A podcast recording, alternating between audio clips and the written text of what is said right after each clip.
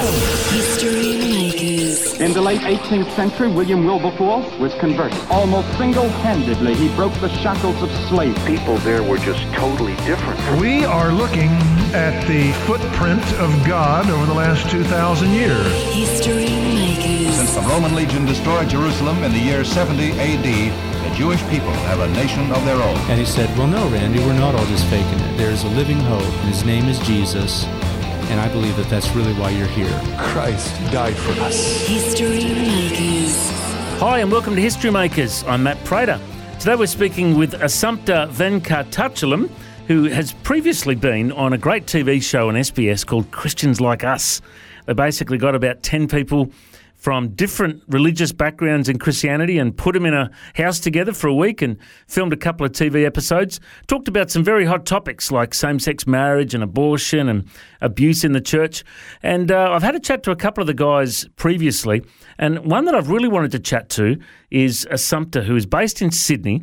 It's great to have her on the line today. How are you doing, Assumpta? I'm going well, thanks, Matt. Thanks so much for joining me today. I was really impressed with you sharing your testimony on the program. Uh, we'll talk about the show shortly, but let's hear a bit of your story. Where were you born and raised? I was actually born in Venezuela to Indian parents, so I've got Indian background. And I moved to Australia when I was about eight, and I come from a Hindu background, a Hindu Brahmin background. I don't know very, whether you know very much about the caste system in in Hinduism, but Brahmins are kind of like the top caste. Um, they're the priestly caste. Uh, so if you think about kind of, uh, you know, the, the 12 tribes of Israel, they would have been kind of like um, either the Levites or the, um, you know, from the, the tribe of Aaron, maybe. Mm-hmm. So, so um, yeah, so I come from good stock, as they say. Wow, okay. So But growing up in that kind of culture uh, in, Yeah. in your family, um, tell us what kind of religious rituals that kind of, uh, you know, that you had to take part in. Hindu culture or Indian culture is very different to Australian culture. In Australian culture, uh, there is a very, very distinct divide between secular and religious. So you can go to a lot of, you can go to birthday parties, you can go to housewarmings, you can go uh, look at, you know, you can, um, you can have graduation parties, and it's not even remotely religious. Whereas in in the Hindu culture, every type of milestone kind of event for, for a family or a person is marked by a Hindu ritual. Mm. So everything's very religious. Mm. So whenever a baby was born, we'd have a, a, a Hindu ritual. When the baby turns one, we have a Hindu ritual. If you want to do well on your year 12 exams, you go to the temple and you do a Hindu ritual. So it was pretty much incorporated into every aspect of our lives. Well, it's a, a fascinating testimony you have of uh, becoming a Christian after being raised as a Hindu. Tell us about how that happened.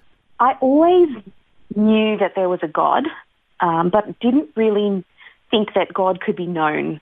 And when I was 16, my dad, he's 45 years old, he kind of just dropped dead of a heart attack. And it kind of made me think, what's the meaning of life? Because around me, I would see so much suffering, so much suffering. And I thought, if the meaning of life is essentially to, to live, to suffer, and then die, well, I'd rather just die now, to be honest. Um, I was in so much grief over his death, and I thought, um, you know, people would say to me, "Oh, he's he's um, reincarnated, so you must feel better about that." And I thought, not really, uh, because first of all, he won't remember me or any anyone in his life, and secondly, what's what's the point of just being coming back over and over and over again? And so I thought, I actually made a promise to myself as a 16 year old, and, and that was to find the truth no matter where it led me. And God has an incredible sense of humor because Christianity never even featured on that list of potential religions to investigate. Uh, I hated Christianity. I thought Christians were stupid. I thought they were dull. I thought that um, they they used their God as a crutch because they were weak and uh, couldn't handle life. And and I thought I would either go back to my Hindu roots or I'd you know maybe investigate Buddhism or um, New Age kind of spirituality. But what happened was that a friend of mine who'd been trying to tell me about Jesus since we were about 10 uh, gave me a Bible and she told me to read through the Gospels of Jesus. And I started reading through the Gospels of Jesus, and I was actually, you know, it sounds a bit really silly actually, but I kind of fell in love. No one had ever told me about this man, Mm. uh, like the way I was reading about him in the Gospels. And I was just blown away by him. I was intrigued. I was attracted. I was, I couldn't stop thinking about Jesus because he, he was just probably the most amazing person I'd ever met. Actually, I think I met Jesus through the Gospels. Mm. Uh, and he was he was weird. He was weird in the sense that he was so um, he was the best person that I'd ever met in terms of morality and in terms of the way that he treated people with his compassion and his love. And I was a massive feminist at the time, and I saw how he treated women, and I was just so attracted to that. And yet, on the other hand, he said that he was God. And I thought, if I met somebody on the streets who said he was God, I would think they were mad. I think they were nuts. And yet here's this person who's the best person I've ever met in in my life who says that he's God. And I just thought either he's crazy, he's lying, or he's telling the truth. If what I'm reading is, is accurate, it's either it's one of those three things. And I had to it took me such a long time because I knew the cost. You know, you know, there's this um story that Jesus says about, you know, the king who sits down and calculates the cost of building a tower. And uh, and I had to sit down and calculate the cost. And it was a very high cost for me. It meant turning my back on my culture, my religion, my family, and but I couldn't deny the truth uh, uh, that that Jesus had died for me. He rose again, and that he actually calls us to give up everything to follow him. And so when I was about 23, I finally made that decision that I could not turn away from the truth anymore and that I had to follow Jesus, my Lord. Wow. And I love the way you explained that before that you, you started reading the Gospels and you fell in love with Jesus. And, uh, you know, you read about his life and the way he treated women. You know, what a beautiful explanation of, um, you know, coming to Christ. Some people, you know, they know the definite moment when they came to Christ. Some people, it's a gradual thing. Was there a definite moment for you? I, the way I look at it is that God has been calling me in my entire life. Mm. And basically, I mean, the, if you want to, if you want to pinpoint a time where I actually, you know, admitted it to myself, it was the fourth of February, two thousand and three. But I don't actually don't know when I became a Christian because I think even after the fourth of February, you know, I, every about ten years after the fourth of February, uh, two thousand and three, I came to another realization. I realized I didn't really know Jesus as well as I thought I did. And so every year, every year, or every cou- couple of years, I look back and I go, my goodness, was I a Christian? oh, maybe now I'm real. I'm truly a Christian. and so it's kind of it's kind of like God reveals more of Himself to me as as the years pass. Um, and so I just think He's just been calling me, calling me to Him. And every year I draw, a li- you know, I, my eyes are open just a little bit more, so I see more of Him. And so, Yeah. what happened on the fourth of February? Was that like a, a an altar call, or a, a, did you get baptized, or you know what what happened on that day? So I was, um, I, I, you know, I, I, I mentioned that I, I had uh, was reading the Gospels, and I thought either he's a liar, he's crazy, or he's telling the truth. I can't, I can't figure out any other option. And a friend of mine said, you know what? Actually, uh, there's a there's a book called More Than a Carpenter by Josh McDowell, uh, and he he kind of addresses those exact points. So she lent me that book, and so at about midnight uh, on the on the the fourth of February, I'd finished reading that book, and that book is a, a, an apologetic book, and it talks about you know what's the validity of the resurrection and all that kind of stuff. And I'm like, you know, I'm a, I'm quite an academic sort of person. I go, oh, that's very compelling, very compelling argument, Mr. McDowell. You know, uh, you make good points here. uh, but at the end, he told told he talked about his testimony and talked about being a very angry person, and being very angry at his father, and going to university and meeting these extremely irritatingly happy people. They, they irritated him. They annoyed him. And he went up to them and he said, why are you so damn happy? And, uh, and they said, well, we follow Jesus. And it, and it irritated him that that was the answer. And he, he decided to find out more. And he came face to face with Jesus. And in coming face to face with Jesus, he says it actually broke him. Mm. And all of that anger and all of that hurt came rushing out. And he realized that he was meant to follow this, this man, uh, you know, to eternity. And at that point, at midnight, I broke. Mm. So I had all these wonderful apologetics um, explained to me, and I was like, "Oh, that's very nice." But I think I needed I needed my heart to break in order to become a follower of Jesus, and that's what happened at midnight on the fourth of February. Um, I read Josh McDowell's testimony, and I broke, and Wow. I couldn't deny it anymore. And I wrote a letter, and I said to God, "God, I believe that Jesus died; He rose again for me." Mm. and I am petrified. I am so scared of what's going to happen to me. Uh, I don't know what my family's going to think. I don't know whether they're going to reject me, whether I'm going to have a home. Um, but I can't deny the truth. So please, God, please take care of me. And Mm. that, that's how I became a Christian. Wow. And what was it like for you going to church? Ah, that's that's a really good question. Um, so, as you know, I spent the first 23 years of my life not being a Christian, and unlike a lot of Australians, I didn't even have that secular or cultural Christianity. So I didn't celebrate Christmas. Christmas was a nothing for us. Uh, I had no idea about Easter. So nothing. I had no Christian context whatsoever. So when I came to church, I was ju- it was a massive culture shock, and I'll be honest with you, I hated it. I hated church so much. Um, I, I, you know, church has a certain culture that a lot of Christians don't realize, and so there's a culture of how men and women relate to each other.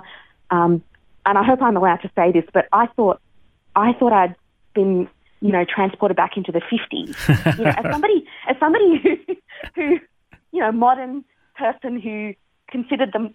I don't, I, I don't consider myself a feminist now, but but back th- back then I considered myself a, an independent woman, a feminist. And I went I went to church and I was like, you know, I'm not allowed to talk to groups of men because women will look at me funny, or e- everyone's 21 and they seem to be married, Mm. or um, women don't seem to ask questions. Like you know, like men will put up their hand after after the, the talk and ask qu- clarifying questions, but none of the women seem to do it. Um, and and so uh, and everyone and I and I thought everyone's so cheerful, like.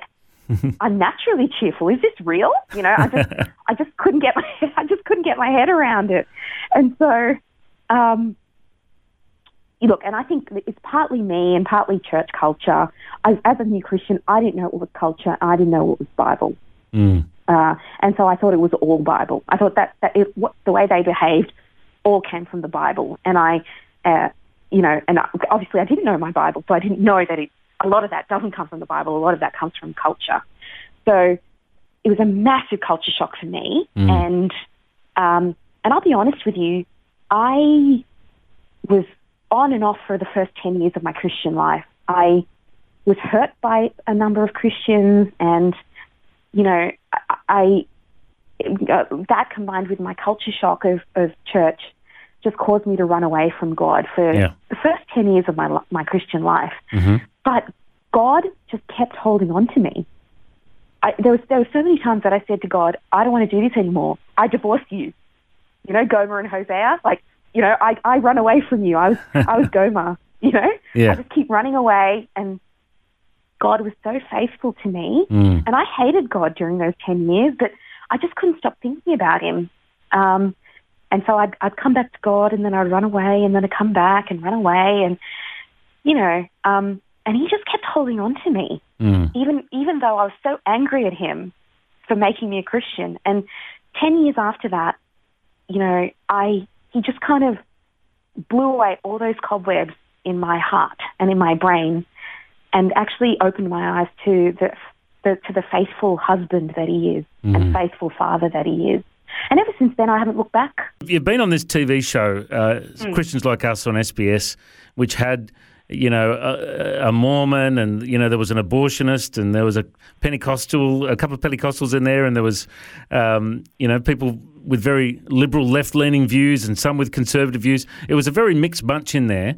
How's your life changed since you've you've uh, been through this uh, interesting spirit, experience of being on this TV show?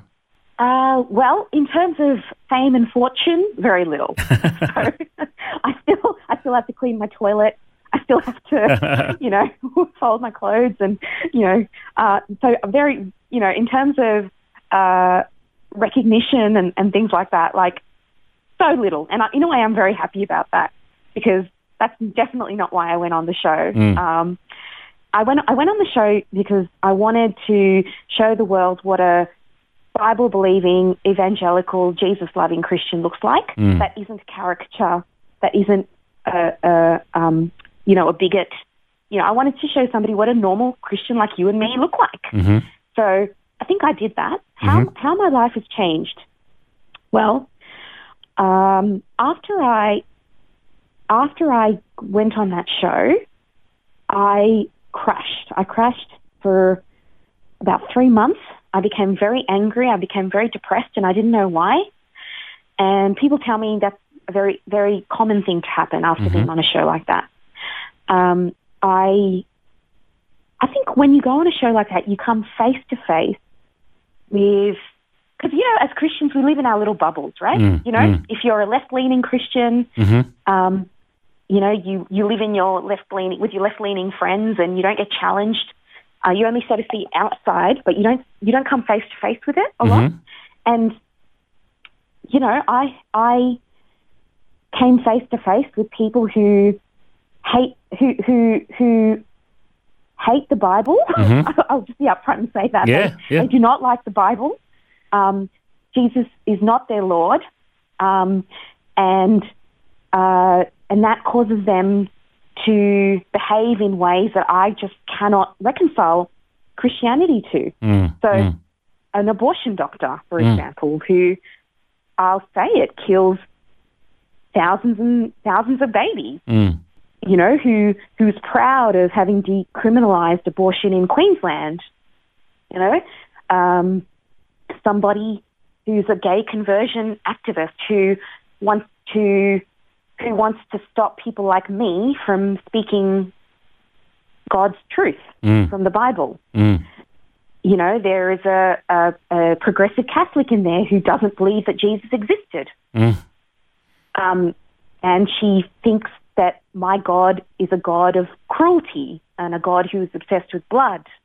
And that, you know, me choosing Jesus over my family means that I'm cruel to my family, you know, Mm. and that I don't love my family Mm. you know. So when you are when you come face to face with people like that, you have to figure out how on earth, like how on earth do I deal with people like that? Yeah. You know? Yeah. Um, and they're thinking the same thing about me. Mm. They're thinking, my goodness, this girl seems so nice, but what a bigot.